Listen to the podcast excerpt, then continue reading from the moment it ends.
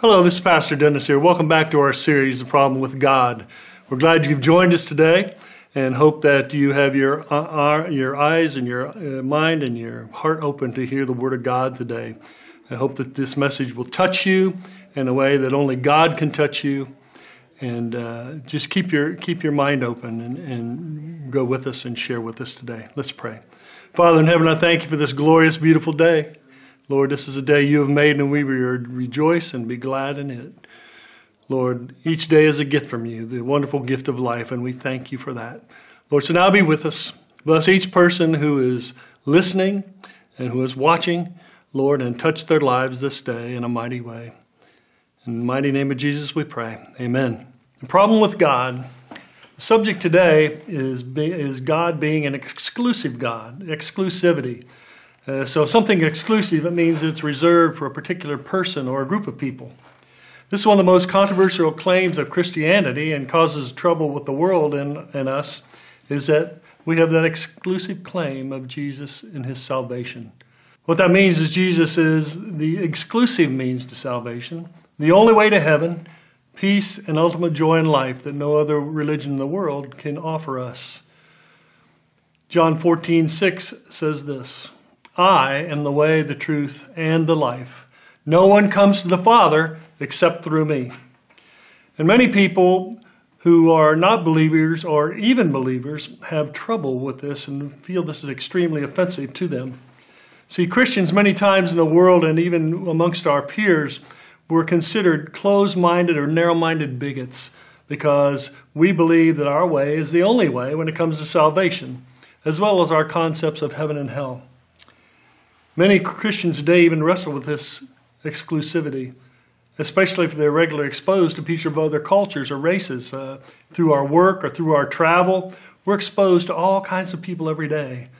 And I have to admit that sometimes I look at my friends and some that don't go to church and, and some that don't know Jesus and, and even uh, in my travels that, Lord, these are good people.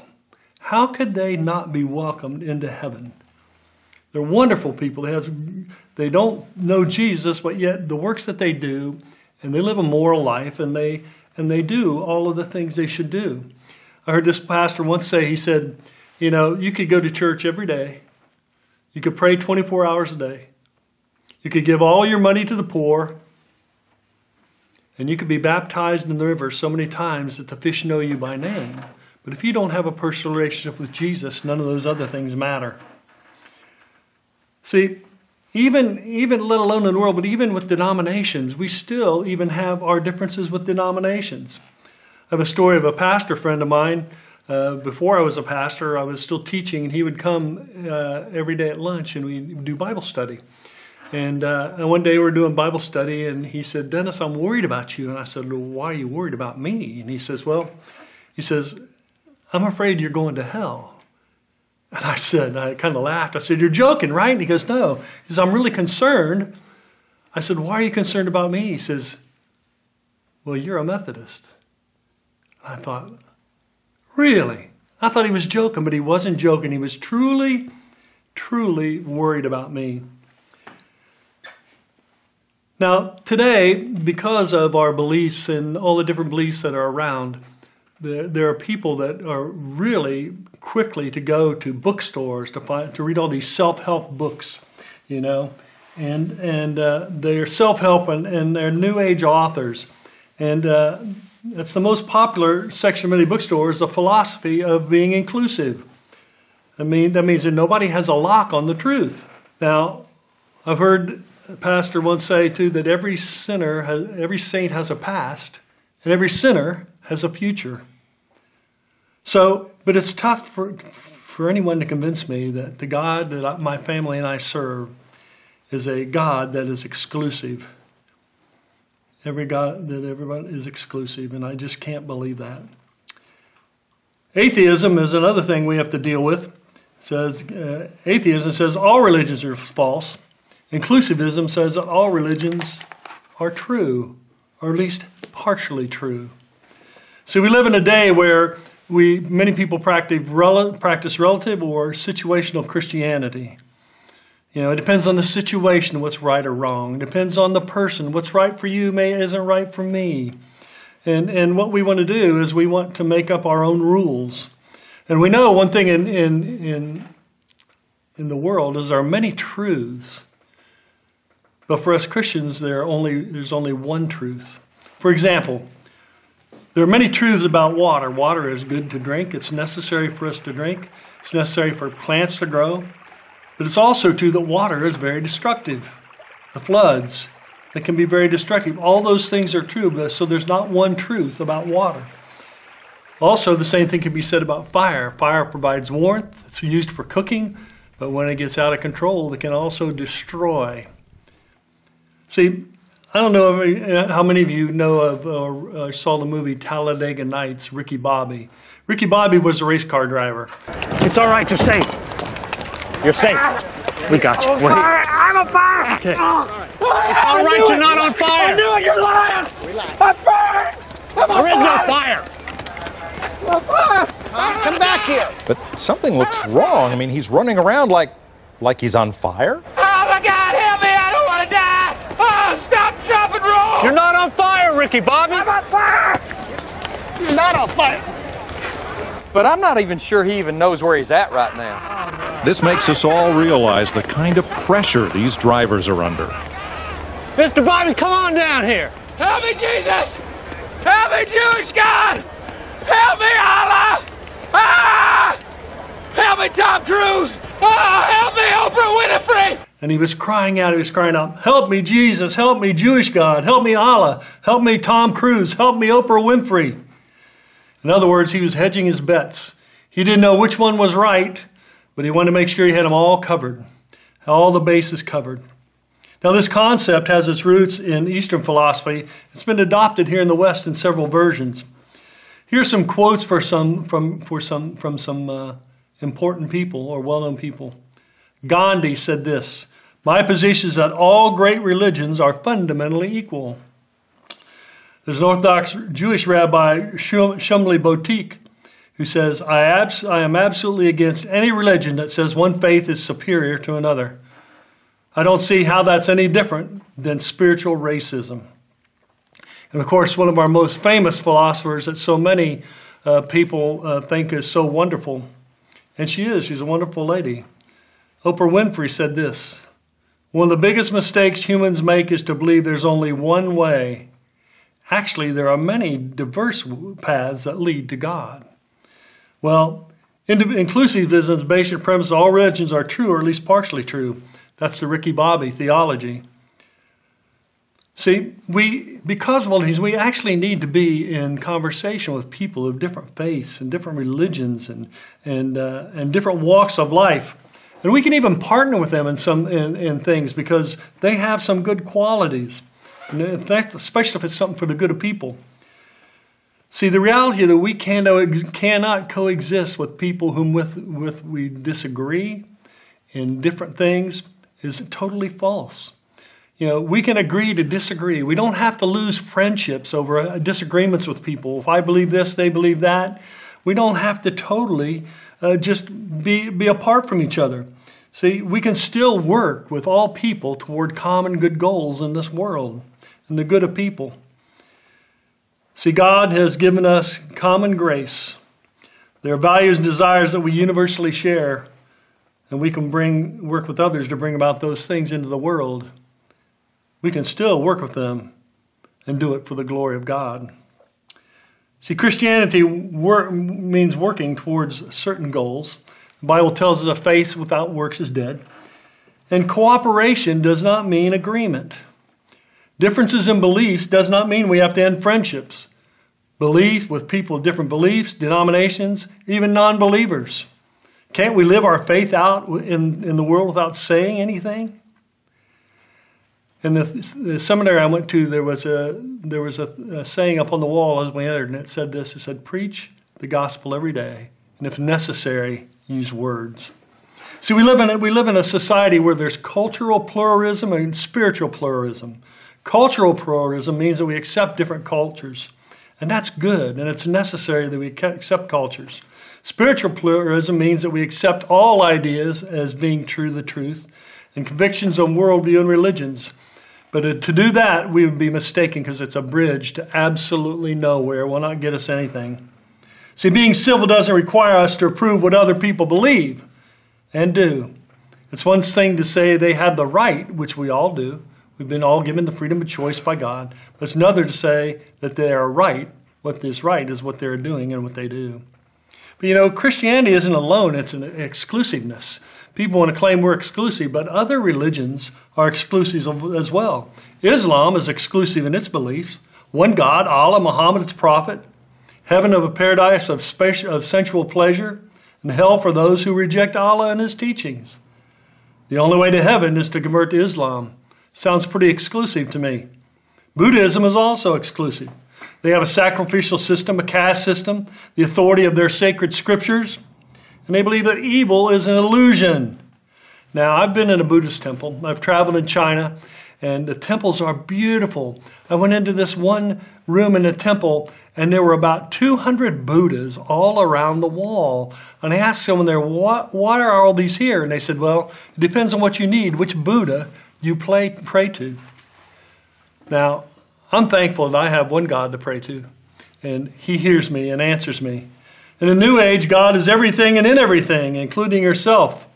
There's no higher court of appeal when something bad happens. But in Christianity, we serve a suffering Savior who knows our pain and our grief and will help rescue us from it. We practice what we believe, we live by it. We can't pick and choose. Too many of us practice what I call Western nicety. We live in a day where everybody's views are true and right as long as it avoids conflict. Don't bother me, I won't bother you. Seems to be many people's attitudes. As Christians believe there's one truth. Jesus said in John 14, 6, I am the way, the truth, and the life. No one comes to the Father except through me. And We also believe that there's salvation no one else. Acts 4:12 says, There is no other name under heaven given among men which we must be saved. These confessions form the cornerstone of our Christian faith and serve as our driving force with our mission to the world. We're all products of our own culture, our own worldviews, our own beliefs, our upbringings. I often wonder, I was asking my wife, I said, if we were born in India, do you suppose we'd still be Christians?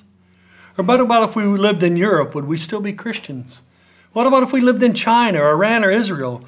Would we still be Christians? Or would we take on or adopt the, the, the religions of those societies?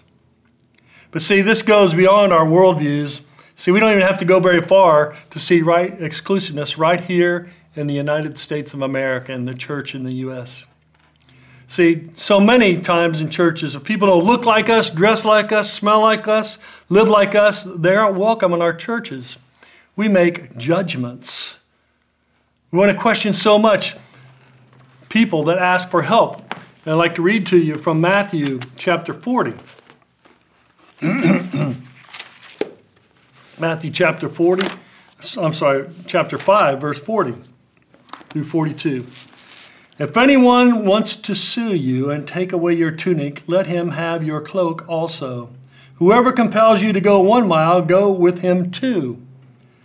And whoever compel and give to him who asks you, and from him who wants to borrow from you, do not turn away. Do not turn away that verse haunts me because when people ask me for help and I want to make a judgment of whether I think they should be working or not and whether I should give them my money, that verse always haunts me. See, in Romans, it tells us, let's see if this sounds exclusive to you. Romans says, All have sinned and fall short of the glory of God. Matthew 11, 28 says, Come to me, all who are weary and heavy laden, and I will give you rest. Matthew 28 19, the Great Commission says, Go into all the world, baptize and make disciples.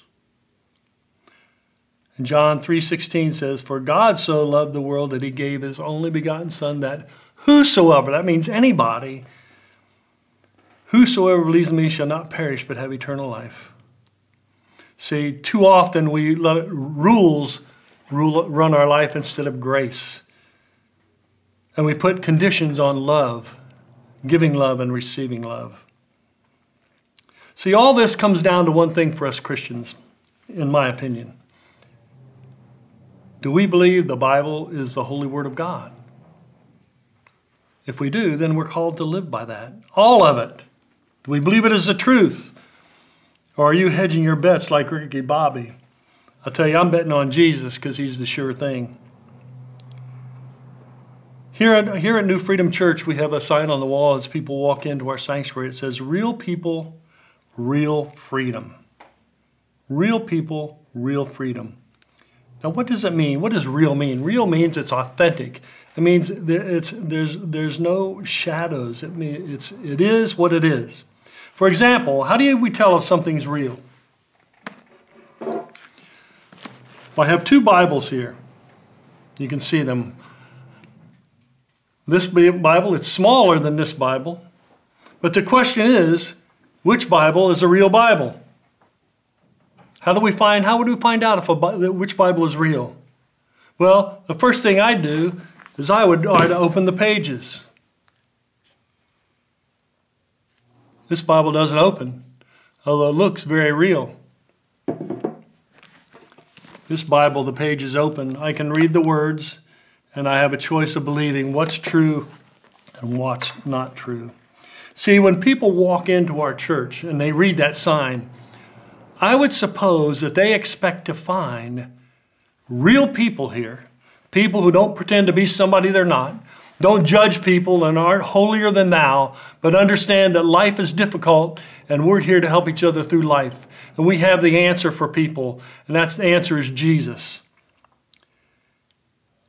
We also need, they also need to find people that are free.